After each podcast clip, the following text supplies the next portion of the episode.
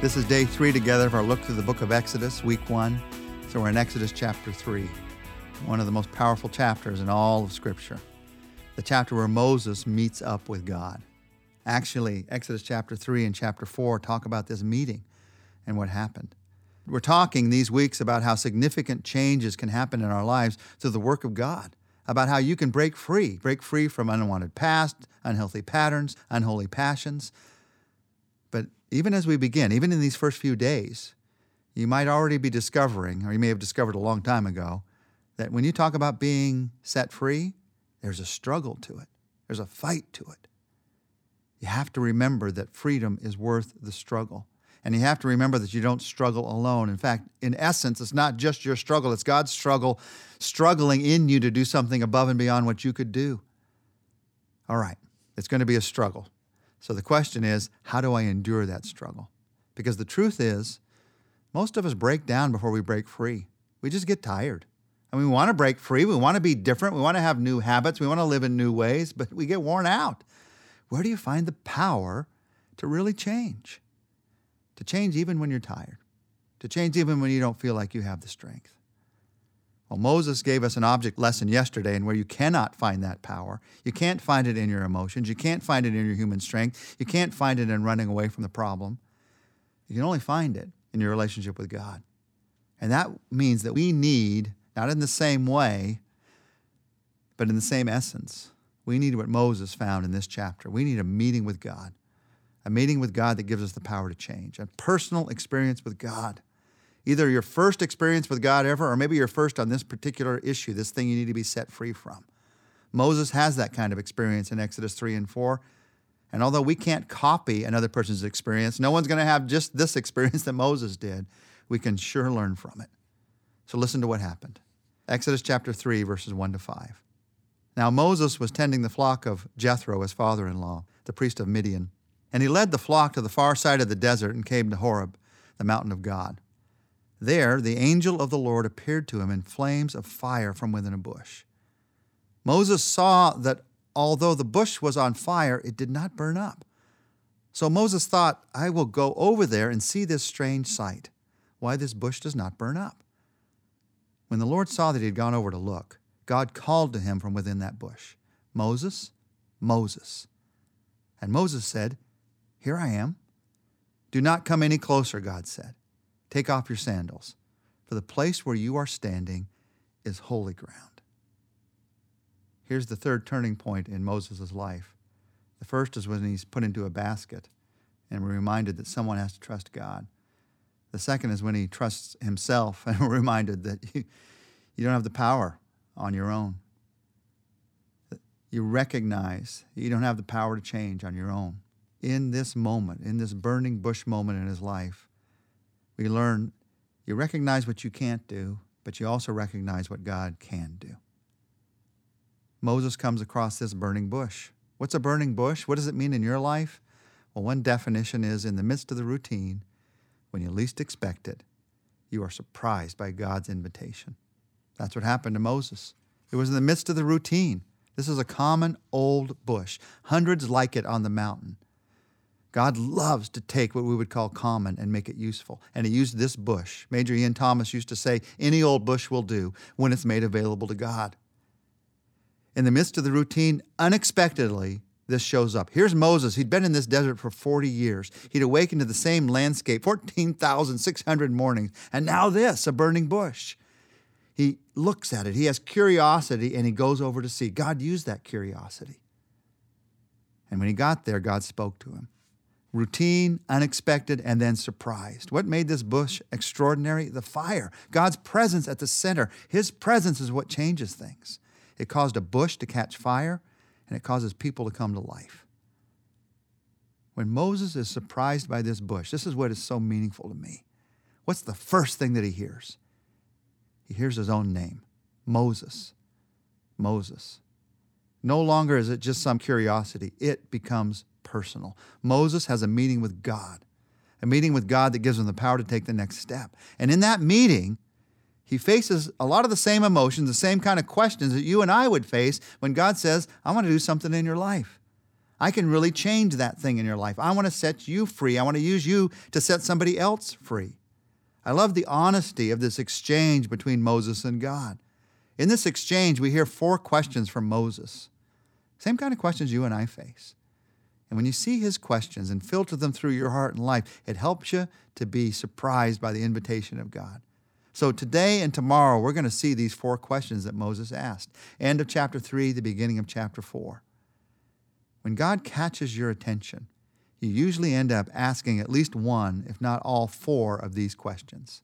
First question was this God says, Moses, I want to do something through your life. First question is, Who am I? Who am I to do this? Verses mm-hmm. 10 to 12. So now, God says, I'm sending you to Pharaoh to bring my people, the Israelites, out of Egypt. But Moses said to God, Who am I that I should go to Pharaoh and bring the Israelites out of Egypt? And God said, I will be with you. This will be the sign that it is I who have sent you. When you have brought the people out of Egypt, you will worship God on this mountain. God says to Moses, I'm going to use you to set my people free. Moses says to God, Yeah, right. I am too ordinary. I am not qualified. Who am I? You will never be qualified. You'll always be too short, tall, fat, skinny, old, young, lazy, hairy, bald, smart, dumb. Whatever qualifier you want to use, if the qualifiers are all in yourself. All of us, when you hear God knock, you don't feel qualified to answer the door, but that's not the point. So many of us feel like we don't have anything to give to God, and so we're not answering. When God says, I want to do something new, I want to set you free, I want to use you to set someone else free, our answer is always, Who am I? Somebody else would be a lot better at this, God. And we think it's humility, but the truth of the matter is it's lack of faith. Because God's answer is this I will be with you. Now, God could have built Moses up in this moment. Moses says, Who am I? God could have said, You are the prince of Egypt. You're the one who was you are the one who was saved out of the Nile River. That's who you are. But instead, God points not to Moses, but to himself. I'll be there. I'll be with you. It's not who you are, Moses, it's who I am, God says. You might right now be going through the toughest time in your life. God will be with you. You might right now be facing the greatest challenge in your life. God will be with you. You might be feeling a tap on the shoulder to do something great for God in your life. God will be with you. You might, as we start the study of these, of these chapters in Exodus, be feeling, maybe God could change me this time. But then that's followed quickly by a lack of hope. God will be with you. It's not your ability that matters, it's your availability. God is more than able to make up for any lack, any lack of ability that you might have. He's more than able to maximize the abilities that He's given you. But even more than that, He wants to give His ability into your life. So Moses starts and he says, Who am I? God says, I'll be with you. Moses isn't finished. He has a second question. It's an obvious one. Who am I? God says, I'll be with you. So Moses says, uh, Who are you? Okay, God, excuse me for being doubtful here, but uh, who are you? Verses 13 to 15.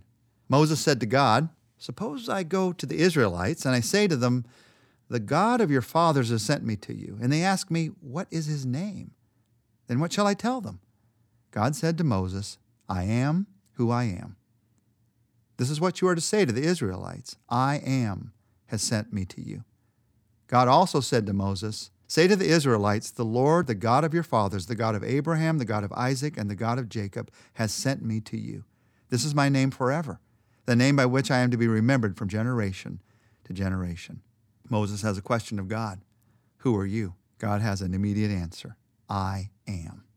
I am. Now, that's a clear answer, but many of us look at it and think, Thank you very much. I, I don't understand. I am. What is he saying when God says, I am? He's saying, I am the one who can meet your needs. The reason that you know God can meet your needs is because God exists. And He is the one who made everything. And just the fact of His existence, the creator of everything, who's personally connected to you, means He will be there. Now, what does that mean in a personal way for you? Throughout the rest of the Old Testament, this name, I am, is expanded upon. Each time someone had a need, God's name and person is the answer to that need. So you hear throughout the Old Testament the names of God being expanded on, like you hear Jehovah Jireh and Jehovah Nissi and Jehovah Shalom. Jehovah Jireh means I am your provision. I'll provide for your need in the moment. Jehovah Nissi means I am your victory. I'll give you the victory in this battle that you need. Jehovah Shalom means I am your peace. I'll give you the peace of heart that you need. Jehovah Shammah, I am there. I will be present with you in this circumstance. I am means God can meet the need of your life.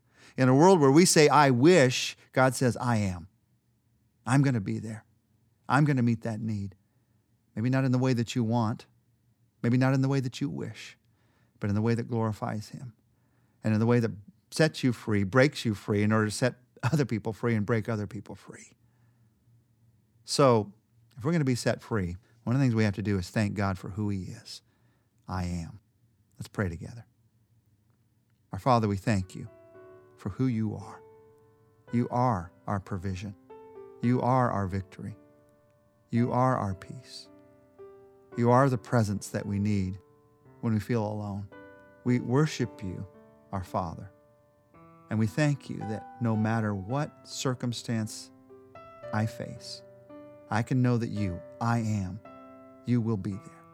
Whether I feel it or not, whether it's obvious to me or not, I put faith in that right now because it's who you are. You are the Creator, and you are my Father. And so I pray in faith that you will be there. Thank you. In Jesus' name, amen. Well, you might think that would have settled the issue, but tomorrow we're going to see two more reasons that Moses has to tell God why this could not possibly work.